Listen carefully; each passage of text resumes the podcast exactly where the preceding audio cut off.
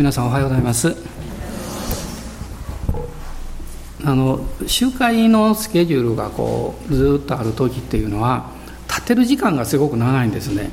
まあ、1回の集会で大体2時間ぐらい経ってますから何回もあるとずっと続いてるんですけど、まあ、8月はあのちょっと座る時間が長いんです。で、えー、暑いから余計座ってるという、え、そういう時間もあるんですけどね、まあ、座ってるといろんなこと考えるんですね。あの特に、えーまあ、今まで歩いてきた道というかそういうことをずっとこう考えながら、まあ、神様の恵みを感謝しつつあこれからどうなるんかなってあの不安の意味じゃなくてね期待しながら、えー、そういうことをま考えることが増えています。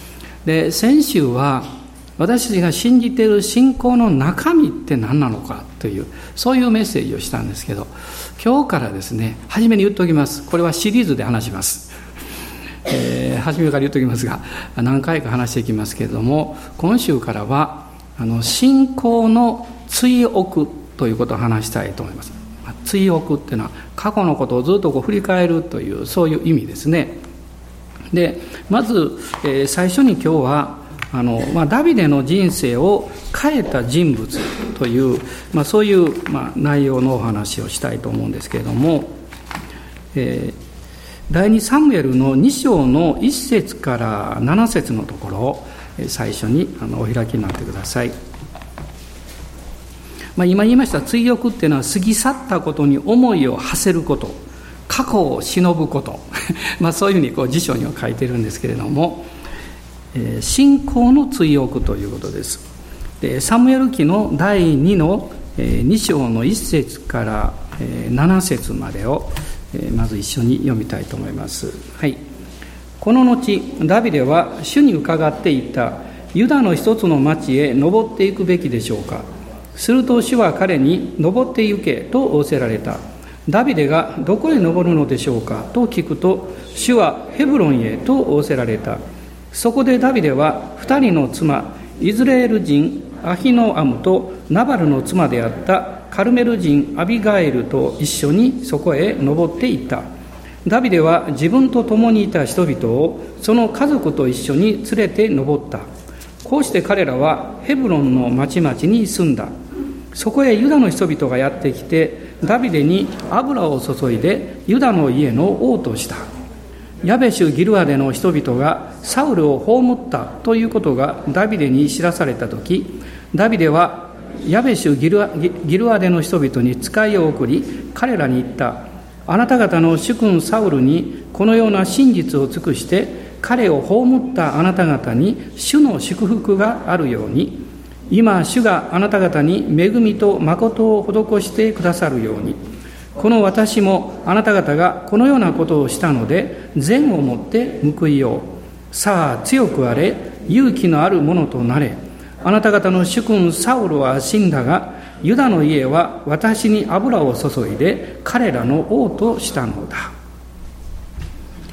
でこの一章前のえ第一サムエル記のこの31章、まあ、ここにはですね、まあ、サウルのと3人の息子たちが、まあ、戦死したということが書かれているわけです。でその3人の息子たちの中に、えー、ダビデが本当に愛したですねあの男同士ですね本当にこうあの深い友情のつながりを持っていたこのヨナタンという人物がいたわけです。まあ、彼ら3人とこの、えー、初代の王であったこのサウルが、まあ、ペリシテ人との戦争によって、まあ、そこで戦死してしまうわけですね、まあ、その様子が、まあ、31章の中に、まあ、書かれているわけです。で実際の状況はまあ読まれたら分かるんですけども、まあ、サウルが、え、戦いで重傷を負いましてそれで、まあ、自らの剣の上にこの伏せてですね、えそして自分を刺してこう死んでいくわけですけれども、まあ、その後このペリシテ人たちがその戦場の後にやってきてですねいろんなこの鎧兜いろんなものをこう奪うんですねこう剥いでいくわけです。でそこでサウルとこの3人の息子たちが死んでいるのをこう見てですね彼らをこれ彼らの遺体をあの、まあ、ここ読んでいきますとベテシャンという町の城壁に晒し者にするわけです。でその時にこのヤベシュ・ギルアデの勇士たちが、それを知ってですね、その遺体、まあ、4人をその城壁からあの下ろしてそしてそれを焼いて、まあ、遺骨にしてあの柳の木の下に葬ったということがこの31章にまあ書かれているわけです。でその知らせをこのダビデが聞いた、まあ、それがこの第2サムエルの一章から始まっていくんですね。でこの知らせをダビデが聞いた時にこのダビデは、まあ、自分の命を狙った主君ではあったけれどもこのサウルの偉大さを痛みですね。そしてこの一章を見ますと弓の歌というものを作るわけです、まあ、ここでいわゆるこのサウルの時代というのが幕を閉じるわけですね。そしてここから、まあ、ダビデの時代が始まっていくわけです。でもう一度このサウルあるいはダビデというのはどういう人なのかということを少し、え見たいと思うんですけれども、まあ、初代の王になりましたこのサウルという人物はベニヤ民族の出身です。でベニヤミンというのはヤコブの12人の一番末っ子。あの下から2番目11番目があの有名なラケルによって生まれた長男ヨセフであったわけですけどそのヨセフの弟になるんですね。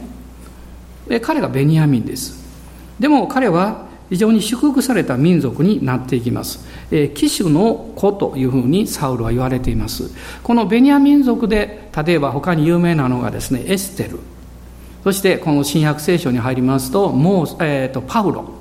で彼らは皆このベニヤ民族なんです。で、この騎手の家というのは非常に裕福な家で、で、その息子であったサウルはですね、またものすごくハンサムで背がですね高かったようです。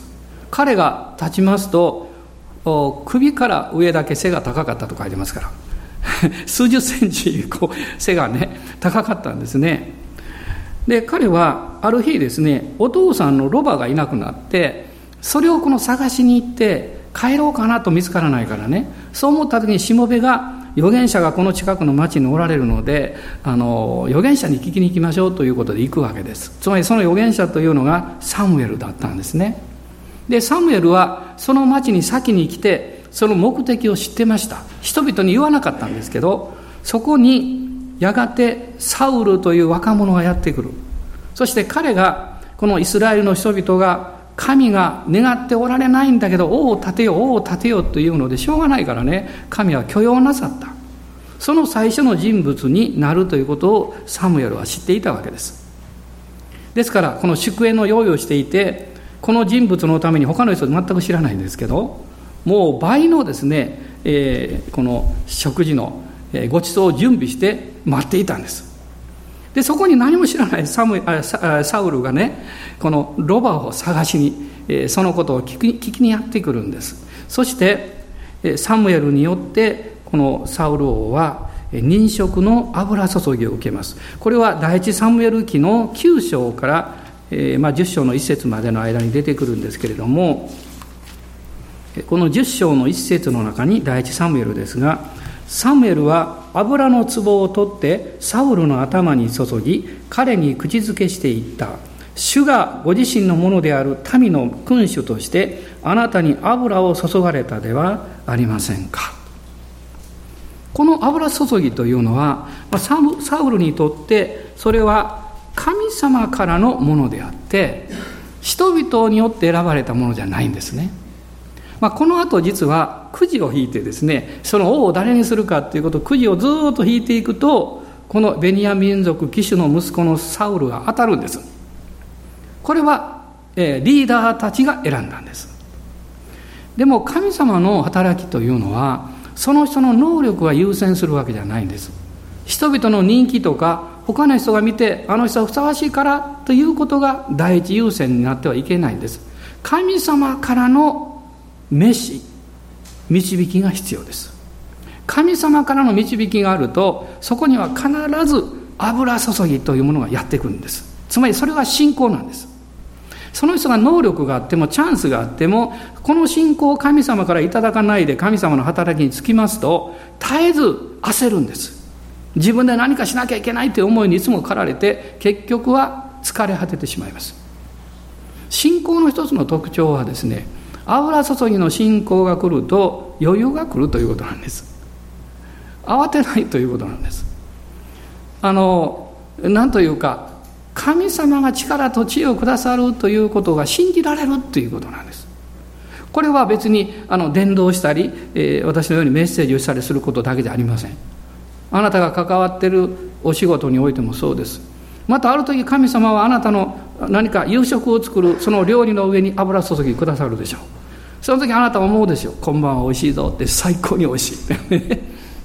でそして喜びを持って作るでしょ。うそれはただ単に能力や力でやってるわけじゃなくって主とつながりながら料理をし主とつながりながら掃除をしまた仕事をするわけです。これが証明というものなんですね。でサウルはその結果、まあ、自分も選ばれていくんですが神から来るものが優先するんだということを覚えていただきたいんです。そこに神はあなたの能力やチャンスを用いてそれに合うように導いてくださる。逆転すると必ず歯車が狂います。いつか狂っていきます。でこのことによって、まあ、サえサウルは王になります。彼が王になった時は30歳です。30歳っていうのはあのいろいろ出てくるんですね。次のダビデが王様になったのも実は30歳なんです。でイエス様が交渉外にスタートなさったのも30歳です。そしてサウルは12年間このイスラエルをこの治めるわけです。でその時代というのはこの第一サムエルの一番最後31章でこの、まあ、終わり終わりを遂げるわけですね。そしてこのダビデのこの時代が始まっていくんですけれどもダビデというのはどういう人かっていうとまあ一言で言えばですね羊飼いの息子です。彼のお父さんはあの羊飼いです。たくさんの羊を飼っていました。そして彼はこの歴代史第一の2章の1516を見ますとエッサイの息子で7人兄弟の末っ子であったということが書かれています。で彼には少なくとも2人のこう、えー、女兄弟がいました。そこにその名前が出てきます。チェルヤとアビガエルという人物です。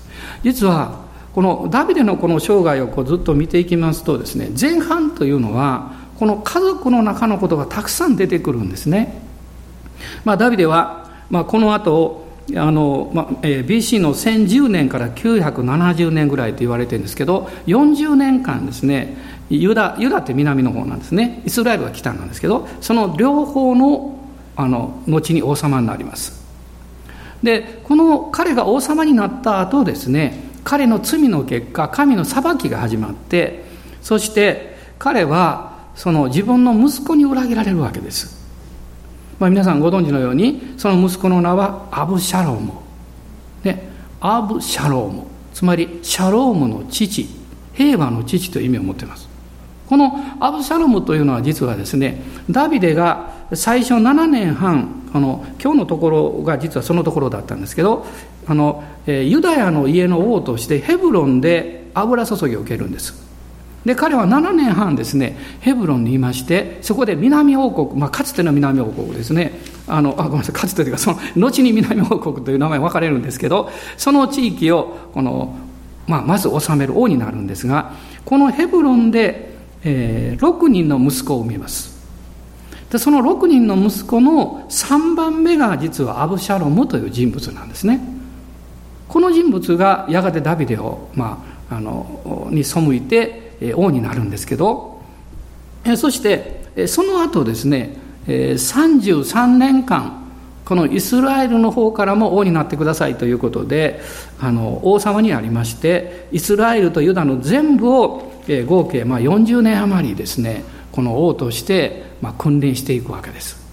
ところがその王になった後でさっき言いましたようにあのバテシェバとの罪の問題が起こります。バテシェバが悪いわけじゃないですよ。ダビデが罪を犯したわけですね。でその結果ですね神神の裁きが始まってこの3番目の息子アブシャロムが王として、えー、父を追い出してそして、まあ、戦いを始めていくわけですね。その実は戦いの中にですね巻き込まれたのがこの2人の女兄弟の子供たちなんです。実はこの姉があのツェルヤと言いますがツェルヤの息子たちは3人いまして、えー、アビシャイとこのヨアブとアサヘルと言います。このヨアブという人物がダビデの側の将軍になります。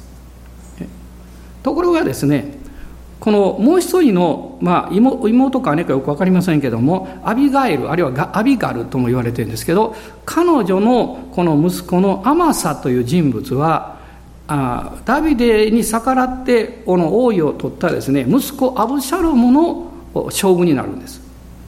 そしてまさにここでですね姉の息子を含めたあのまさにこう骨肉の争いというかねそういうものが始まるんです。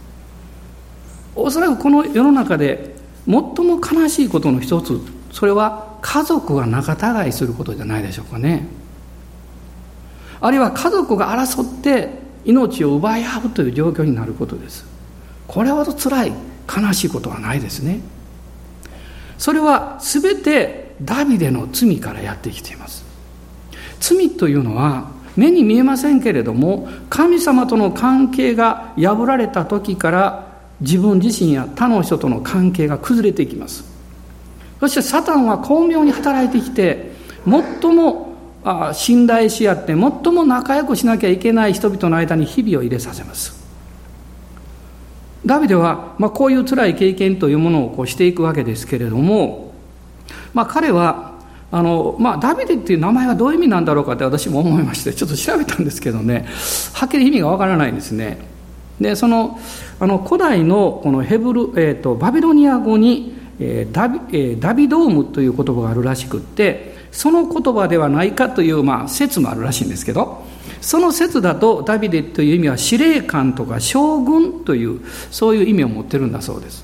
確かに彼は勇者になります。新約聖書の中にはダビデという名前が58回も出てくるんですね、まあ、彼はあの油注ぎを受けてこの王様になって、まあ、イスラエルの2代目の王様になるわけですけれども、まあ、その王位が確立するまでの間ですねこの、えー、まあ前任者というかこのサウルから、まあ、命をずっとこう狙われ続けて、まあ、いくわけです、まあ、でもこのダビデはこの第一サムエルの16章の中でですねサムエルがやってきてこの油注ぎをしますね。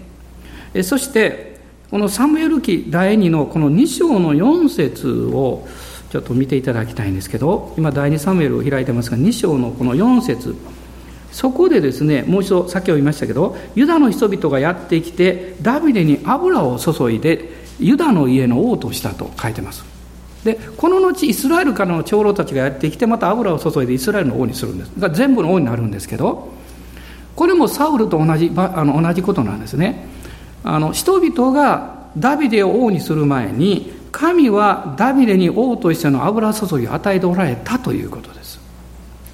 あなたや私が何らかの死のための働きが始まっていきますけどその前に神様からの証明をしっかり受け止めていなきゃいけない。でも神様からの導きと証明というものと具体的に自分がその立場や働きを始めるということの間には時間差があるんです。まあ、よくタイムラグって言いますね。その時間差があってですね。そうなることは分かってるけどそうなるまでのプロセスの中にいろんな戦いがあるということなんです。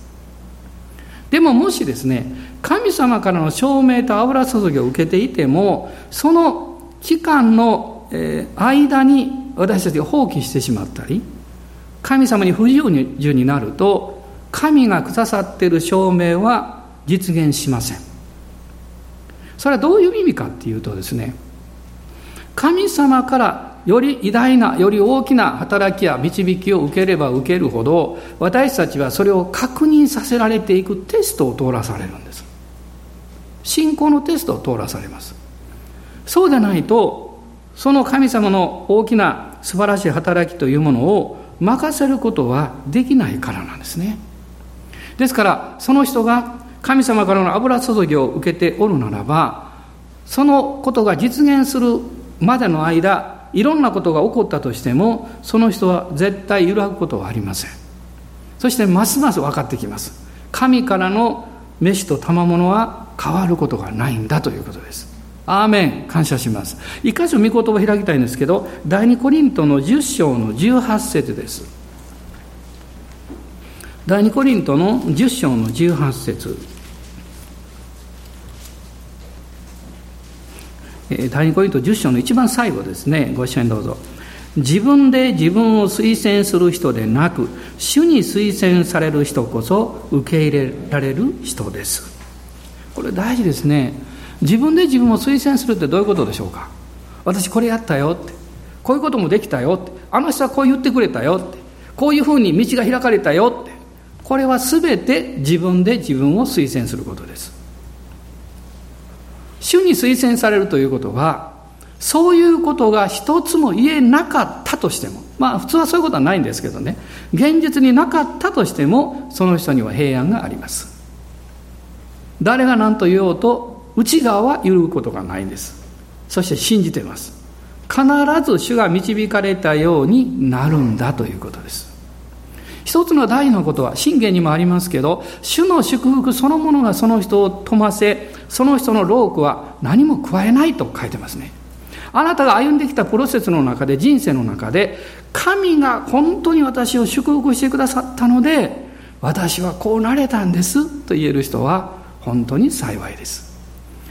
私が何かした私が何かということがある間常にそれはそれを失うかもしれないという不安がつきまとっているということです。神様に委ねたら失うものないんですから。でも自分で握ってると失うという不安があるということなんですね。このダビデの歩みの中で実はですね彼が神様に油注ぎをくださってそしてそれがこの実現するまで随分長い時間かかってるんです。ダビデが王になったのはまずヘブロンですけど30歳でしょ。油注ぎを受けたのはいつなんでしょうか？はっきりとした年齢は分かりませんがおそらく16歳前後じゃないかなと思います。そうすると少なくっても、えー、1415年。この苦しいところを通っていたことになります。誰かと似てますね。そうヨセフです。ヨセフは17歳から苦難に遭いました。ね奴隷に売られてそして30歳であの宰相になりました。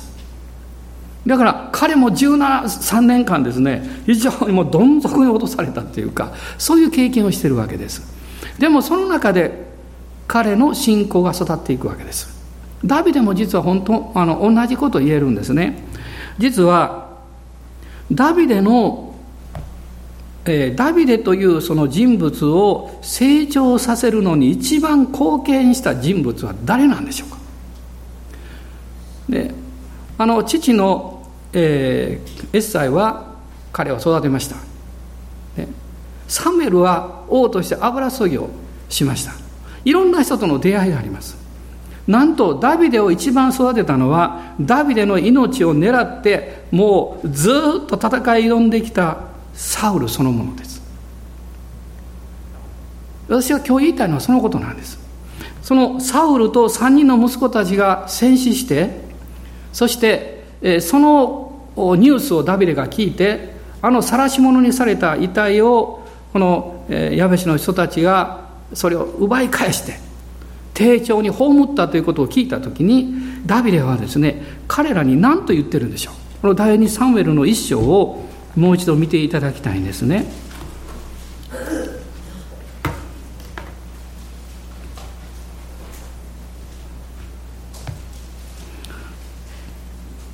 ダビデがこの弓の歌をこの作ってるんですけれどもその弓の歌の中で、えー、まず17節と18節一緒に読んでください。ダビデはサウルのためその子ヨナタンのためにこの愛歌を作りこの弓の歌をユダの子らに教えるように命じた。これはヤショルの書に記されている。そして25節26節。ああ勇士たちは戦いの最中に倒れた。ヨナタンはお前の高きところで殺された。あなたのために私は悲しむ。私の兄弟ヨナタンよ。あなたは私を大いに喜ばせあなたの私への愛は女の愛にも勝って素晴らしかった。ダビデはですね私の命をもう10年以上も付け狙ったあの王がもうついに倒れたと言って拍手しなかったんです。ダビデは自分の敵がいなくなったもうこれで私の天下だと言って喜ばなかったんです。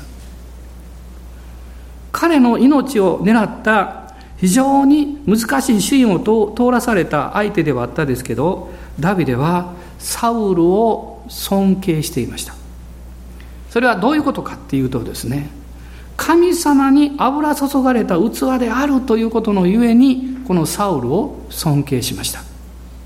あなたの今までの人生の中であなたを本当に強くしあなたを育ててくれたのは誰なんでしょう？もちろん人々に人によってはいろんな人の顔が浮かんでくるでしょう優しい人もいたでしょう厳しい人もいたでしょうでもあなたを育てた人というのはその人があなたにとって優しかろうが厳しかろうがそういう問題ではなくってあなた自身のことを本当に考えてくれて、あなたが益になって、そして成長できることを願ってくれた。そしてそのようにあなたに接してくれた人ですよ。時には私たちは優しさだけではダメになります。厳しさが必要です。時には苦しい経験を通らなければ気づかないことがたくさんあります。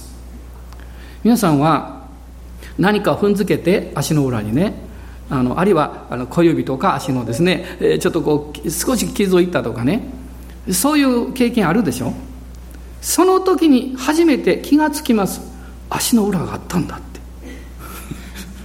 ねえこの小指が足の小指がね一番ちっちゃくて普通は目立たないんだけどあこの小指のおかげで私は歩くのも歩きやすいしね。そして滑りにくくなるしあ守られてるんだって分かるんですよ。それはこの辛い経験痛い経験を通してその大切さに目覚めるということは私の人生の中にはたくさんあるんですね。それをしてくれた人物がサウルなんです。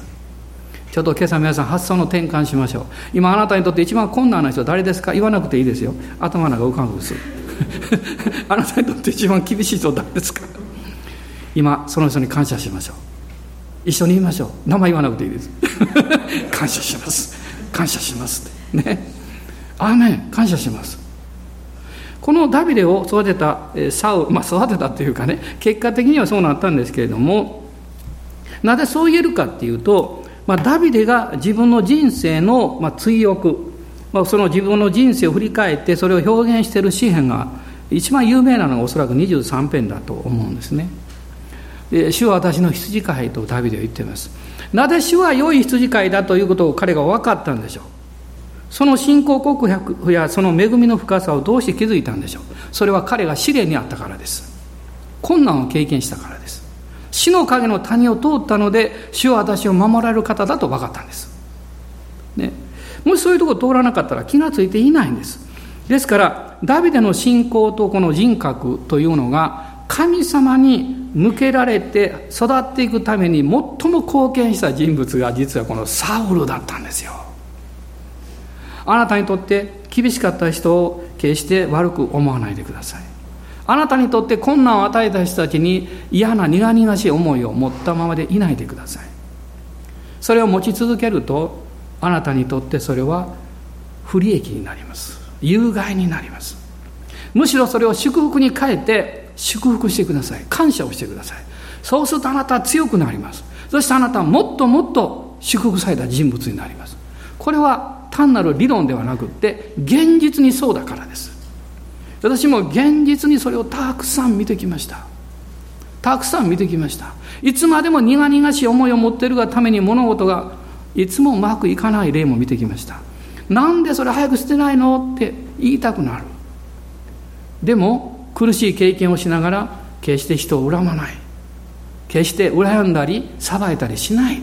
神様の方を見ている人がどんどんどんどん祝福を受けるのを見てきました。あなたを育てるのはあなたではないんです。神が人々や環境を用いてあなたを育てます。そしてあなたに一番の栄養力をくださるのはこれは上からのものなんですね、まあ、ですからこう言えるでしょうね。人生の早いうちに困難をもたらした人の存在がどれほど自分を成長させてきたかということを考えることのできる人。それに気づくことのできる人は幸いです。その人は必ず大きな人物になります。大きな働きをします。ダビデがこのサウルによって成長させられたこと、まあ、少なくとも3つのことは言えると思うんですね。一つはダビデはこのサウルの、まあ、迫害というか命を狙われることによって神様からの証明というものを確信することができたわけです。証明というのは神様に自分の人生の導きを信頼していくということの中で確認されていきます。それが信頼確認するためにはですからあのそういう思いを持たなきゃいけません。ゆうべあのキャンプファイヤーに行きましてね、まあ、キャンプファイヤーのするところからその場所までは、まあ、距離は短いんですけど真っ暗ですよ。そりゃそうですね。日が点々照ってたらキャンプファイヤーになりませんからね。真っ暗です。真っ暗の中歩く時どうしますか？私は慎重に歩きます。段差があると危ないですね。石転がって踏んづけたら転んでしまうし。そして何か小さな光がこうどっかにあるとですねその光が差し込んできてその道を照らしているということのありがたさを経験します。それは試練があるからです。試練があるから死を見上げることができるんです。このダビデが自分の確認というもの導きというものを確信していったのにこのサウルは大きく貢献します。このまずいくつかあるんですけど第一サムエルの17章と開いていただきたいと思うんです。第一サムエルの17章。17章というのはダビデがあのゴリアテと戦って勝った時のことが書かれているんですね。まあ、お兄さんたちの様子を見てこいってお父さんに言われてですね、えー、まあその戦争で、まあ、対峙しているペリシテと、えー、それからイスラエル軍のところに行くわけですね。でそこに行った時にお兄さんにもこっぴどく怒られるわけです。まあ、それは17章の28節に出てきます。一緒に読んでください。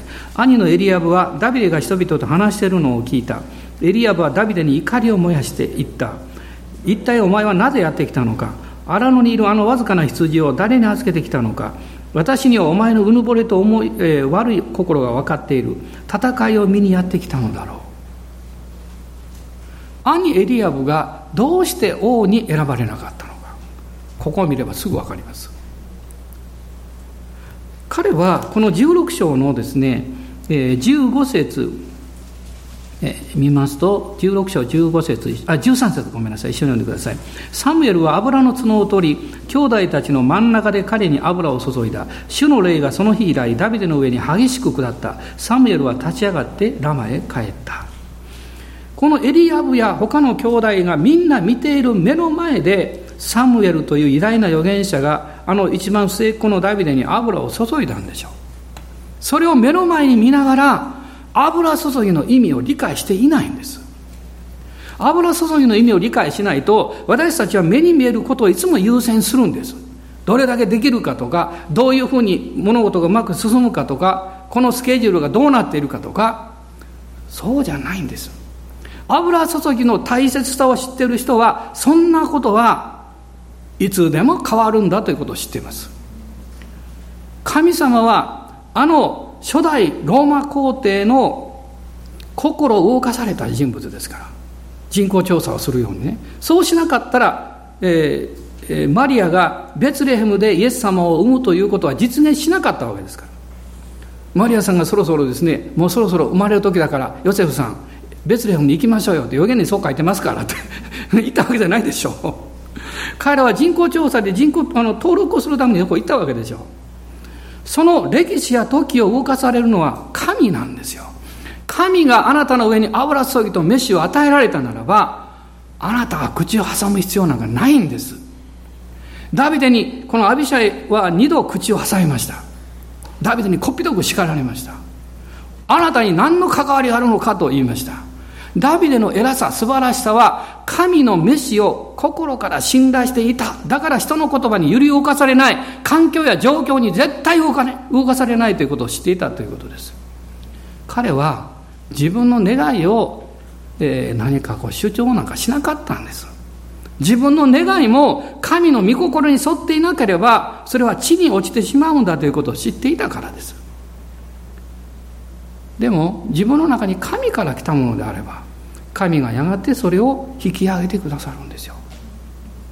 この中でダビデがこの発言をしますね。すると、えー、皆さんこの17章の31節を見ていただきたいんです。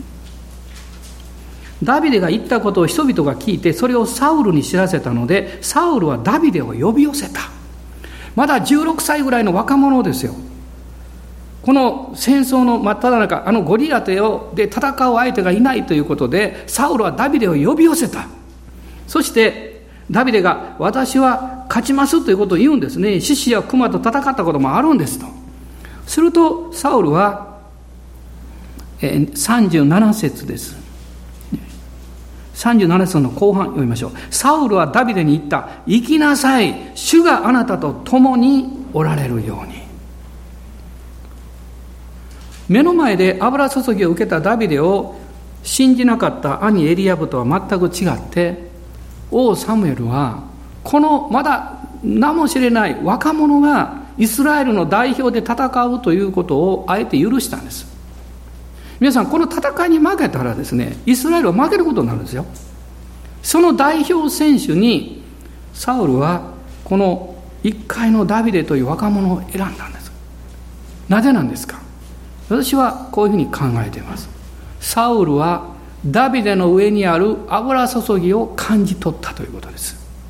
彼の発言を通して彼の口から出てくる信仰の言葉それは言葉は言葉だけではありません。言葉には霊が伴うんです。その人が話しているところにその人の自己中心的な霊なのか精霊の働きなのかそれは出てくるんです。アブラサウルはですねそれを理解することができました。なぜならサウルも油注ぎを受けたからです。油注ぎを受けた人だけが油注ぎを理解するんです。だからサムエルあサウルはですねダビデに行きなさいって言ったんです。そこでサウルは一つの提案をします。自分の武具鎧兜を彼に着せたんです。皆さんこれはね普通のことじゃないですよ。王が自分の鎧兜を誰かに着せるなんてことは普通は絶対しません。それは自分の権限やその資格を全部委ねたということになります。こんな若者に誰がそんなことをするんでしょう。神の油注ぎで導きを知ってる人だけがそれをするんです。ここにはまあ後にサウルは失敗しますけどここに彼が油注ぎを受けた、えー、素晴らしさが出てくるんですね。ところがダビデはですねそれ合わないから大きすぎて。でいりませんって言うでしょ？どうしたんですか？その後。ここがすごいですね。40, 40節読んでください。自分の杖を手に取り川から5つの滑らかな石を選んできてそれを羊飼いの使う袋で透析袋に入れ石投げを手にしてあのペリシテ人に近づいた。ね杖ですよ。もちろんこれは羊飼いが使う杖なんですけどその杖と5つの滑らかな石を選んできてこれを袋に入れてですねそしてそれで戦おうとしたんです。もし私がサウルであればちょちょっとその少年 またまたって 君何する気ってねあのゴリアテをそんな石ころでやっつける気なのってゴリアテも言いましたけど普通だと言いますね。サウルは言いませんでした。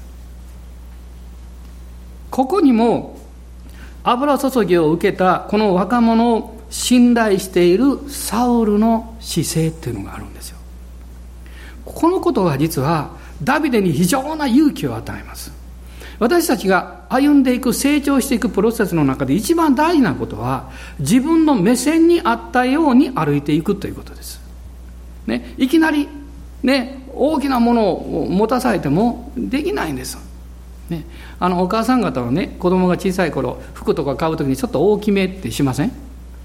で時には子供がダブダブ 着たりこのちょっと足が外れそうな靴履いたりですねすることもあるでしょうね。まあそれは経済の問題がありますから。まあそれが悪いということじゃないんですけどでも子供にとっては不自由でしょうね。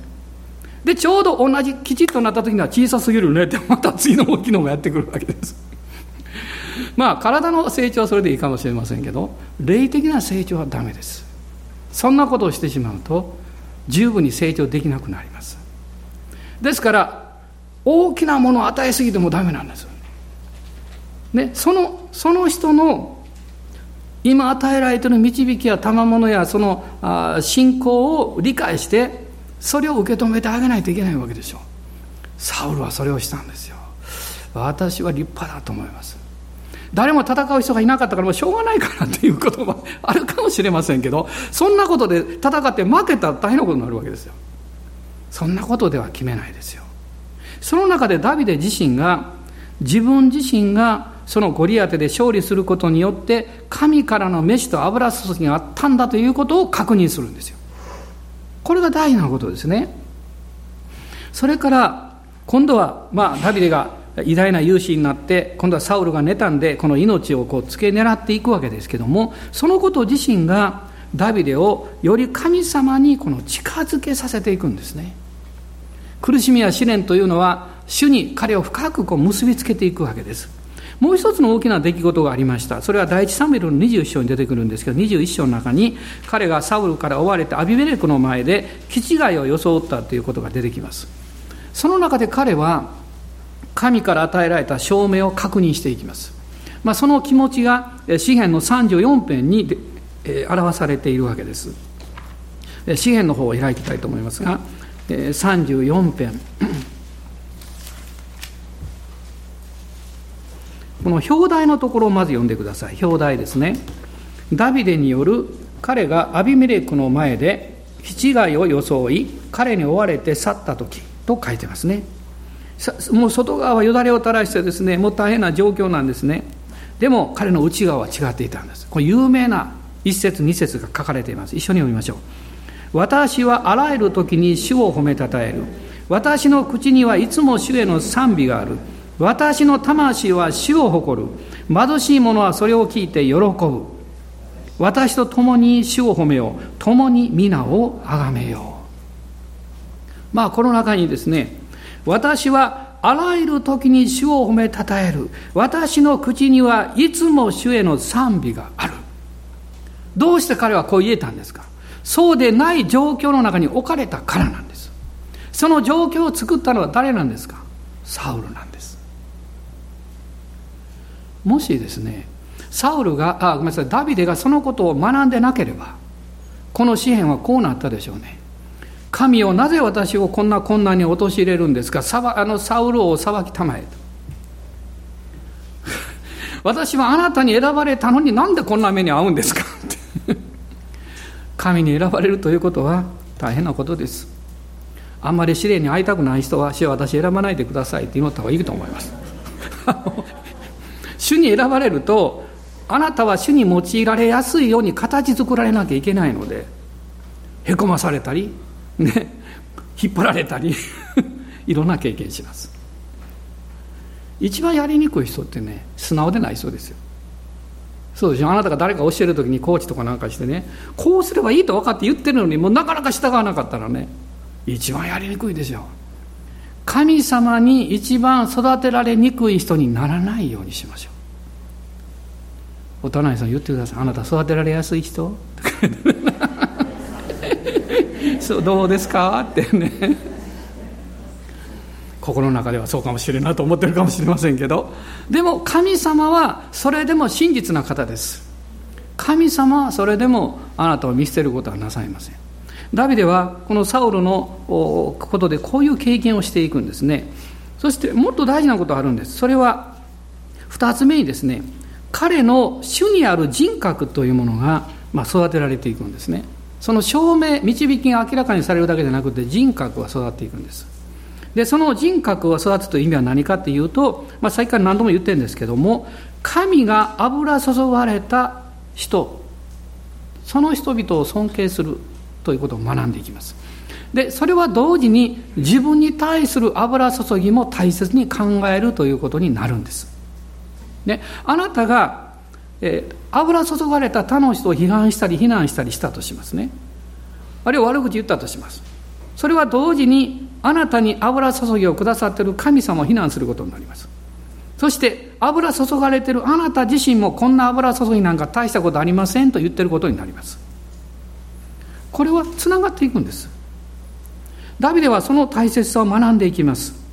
で一番の経験はこの、えー、ダビデのあごめんなさいサウルの命をですね彼は2度奪う、まあ、チャンスがあるわけですね。この1度目というのは第一サムエルの24章に出てくるんですけどエンゲリというところでホラーラに隠れていた時にサウルが用を足すためにそこに入ってきます。そこにダビデがいたのを知らなくてね。その時に命を奪うチャンスが与えられてその息子ダビデの勇者たちがですね王様今彼の命を取りましょうって言うんですね。ダビデはダメだって言います。その箇所の中に主に油注がれた方という言葉が、え、その前後に確か3回ほど出てきます。あごめんなさい。そこには1回です。ごめんなさい。そこには1回ですね。もう一つのところに3回出てきます。つまりダビデはそこで油注がれた人物としてサウルを見ているんです。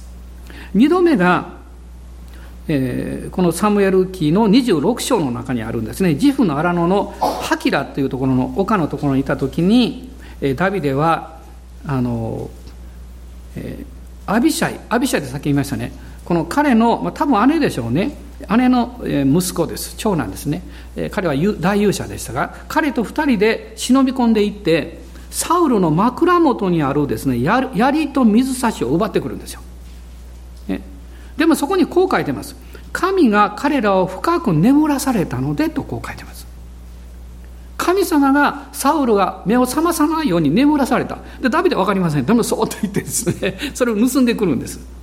そして少し離れたところから大声でですねサウルに言うんですね。まあ私あなたの命を取ることもできたんだよってでもそれはしなかったって。ね。それはこのサウルが油注がれた人物であるということを知っていたからです。そのことの延長線がずっと続いてこの31章で彼が戦死したことを聞いた。ねまあ、あの1章で聞くんですけど31章で戦死した。それを聞いた時も彼はそのことを喜ばなかったんです。喜ばなかったんです。ある意味では自由になったんです。しかし油注がれたものが打たれたということ自体そのことについては喜ぶことができなかったんです。あなたは自分と意見が違う自分と考えが違う。時にはもう戦いのようなことが起こってくる。でもその人もイエス様を信じている人であったとしたらあるいはそういう教会であったとしたらあなたはどうなさいますか？そのことを学びそのことを実践するのは時間がかかるでしょうね。自分の失敗をしないと自分自身が愚かであることに気がつかないと祝福することはできないと思います。私はあの初めてインドにあ初めて2回目だ。2回目に行った時にあの初めてあの、えーと、ビクター・ジョーン先生に会いました。この間スウェーデンでもお世話になったんですけどね。ビクター・ジョーン先生にお世話あのお会いしましてですね私は彼非常に尊敬しました。そして彼から学んだもうもう私の生涯の影響を与える一つのことがあるんです。彼はこう言ったんです。いろんな人が自分のミニストにもうつまずいたり行き詰まって私のところやってくる。そして訓練を受けて非常に成功する。すると成功してる人のことを聞いて他の団体とか教会が私のところに来てくださいって言ってくる。私のところに来た方があサラリーも、ね、給与もいいですよとかいろんな優遇なことありますよって、ね、その人悩むでしょうね。そしてあの私行きますからって言ってしまう人たちもいる。時にはそう素直に言えないでむしろリーダーに文句言ってですねあなたが大切にしてくれないから私行きますとか意見が合わないから去りますとか本当の理由ではないのにそういう偽りを言っていく人もいる。でも彼はこう言ったんです。パスタフクの私はどんな理由であれ人が去る時は祝福するんですって言ったんです。そしてさらにショッキングなことを言いました。どんな理由であれ人が私のところから去っていくというのは私が、え、その人が期待するほどの祝福を神様から、伝えることができなかったからなんだということを自分で受け止めてへりくだるんですって言ったんです。この後者のことはね簡単にはできない。もちろん去っていく人を祝福することさえ信仰がいります。でそれができないでつぶやく人たちは多いんです。でもそれだけじゃなくって私に十分なものがまだないのでそこに行って祝福を受けてくれたらいいですよというためには本当に成長してないとダメです。私はそのように心を切り替えましたその時に。そして何か問題がある時にその問題を責めたり問題がどうこう言うそういうことじゃなくって自分の中に力が足りないんだなということを素直に認めるということも学んできました。それは勇気がいります。力がいります。でも神はそのように歩む人を決して倒れさせることはありません。祝福なさいます。喜んで失ってください。喜んで去らせてください。喜んであなたの良いものを持っていってもらってください。そうすればその後神はもうびっくりするぐらい祝福くださいますよ。あの私たちの信仰って成長するんですね。あのえっ、ー、と本田浩二先生がおっしゃった言葉をねいまだに覚えてますけどねそのメッセージで何度かおっしゃってたと思いますけど。私たちが神様にねもう喜んで捧げるならばね神はびっくりするぐらい祝福してくださるって。あなたがもうバケツいっぱい神に捧げたら神はダンプカーで祝福してくださると言いました。あまり面白いから覚えてるんです、ね、神様の導きや取り扱いは私たちの目には時として見えないんですね。しかし神様はちゃんと分かっていてそのように導かれます。ダビデが、えー、もう一つへりくだる経験をさせられたことがあります。これ1回目まだ途中なんだけどどうしようかな。もう終わろうかどうしようか考えてますけどね。ね。あのもう一つのことそれは何かって言いますとサムエル記の30章に出てきます。第一サムエルですね。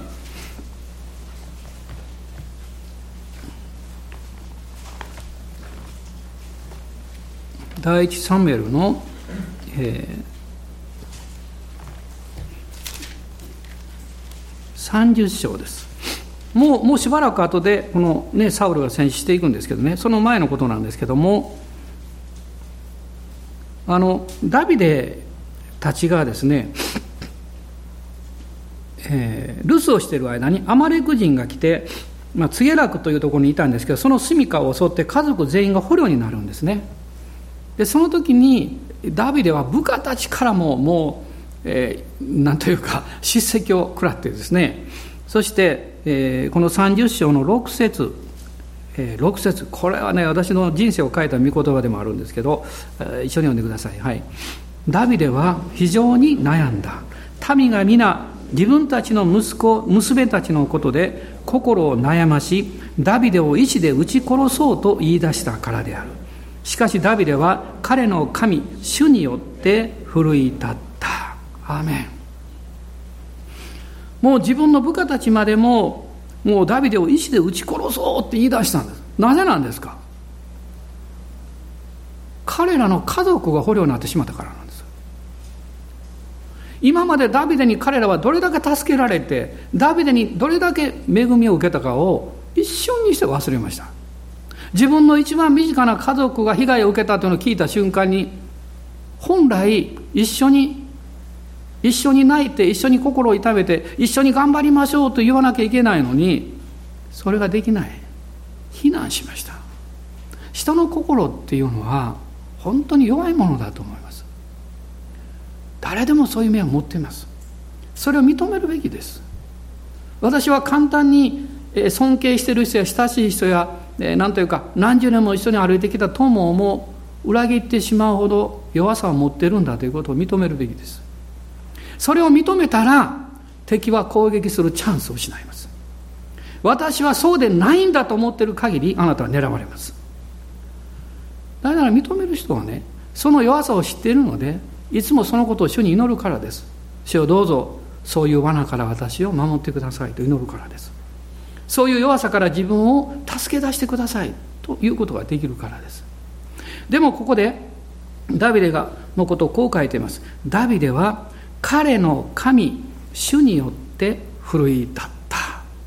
口語訳ではねダビデは、えー、その神によって自分自身を力づけたって書いてるんです。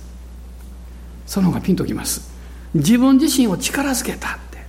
あなたを力づけるのはねキリストにあるあなたなんですよあなたが責任を持ちリーダーになればなるほど周りに力づけられようと期待したらダメですダメですというと失礼かもしれませんがみんな励ましてくれますけどでも一番励ましをする場所はあなたですあなたが内なる御霊によって自分を励まさなきゃいけないんです。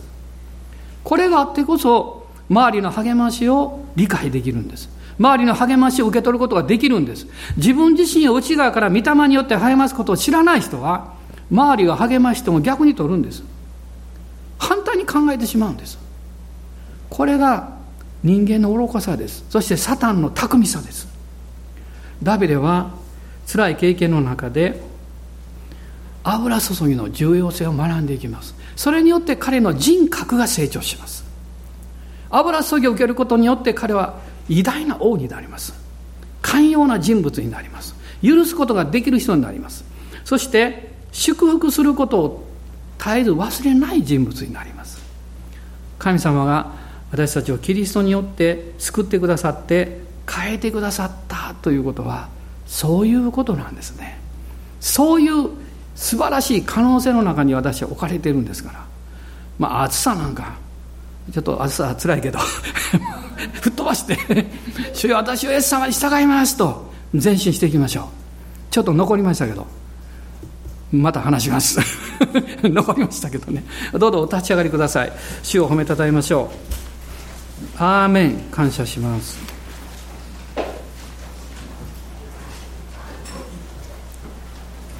主は今日もあなたにとってご真実な方です。あなたに辛いことがあったでしょう。あるいはその真ん中におられるかも分かりません。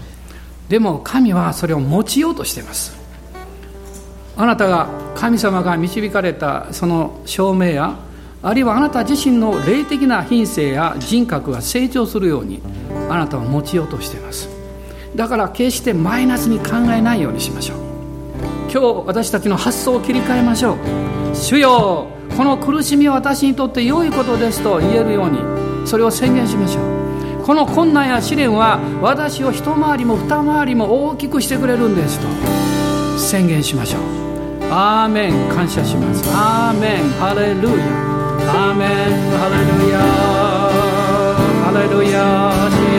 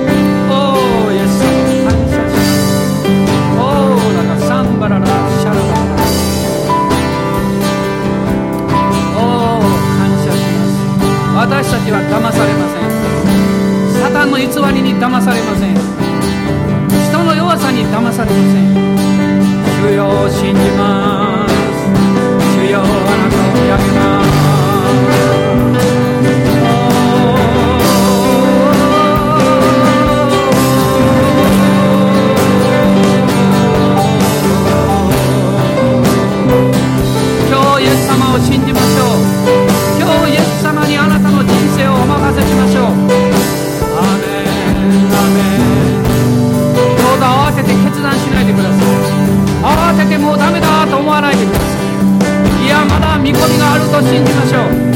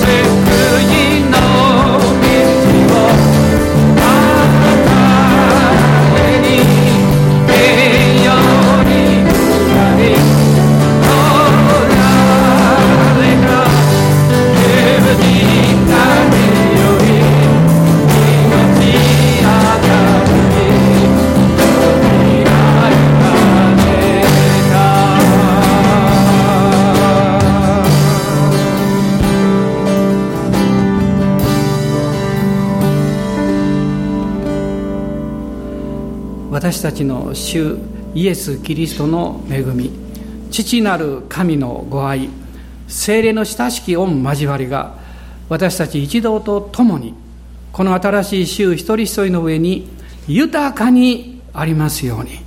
アーメン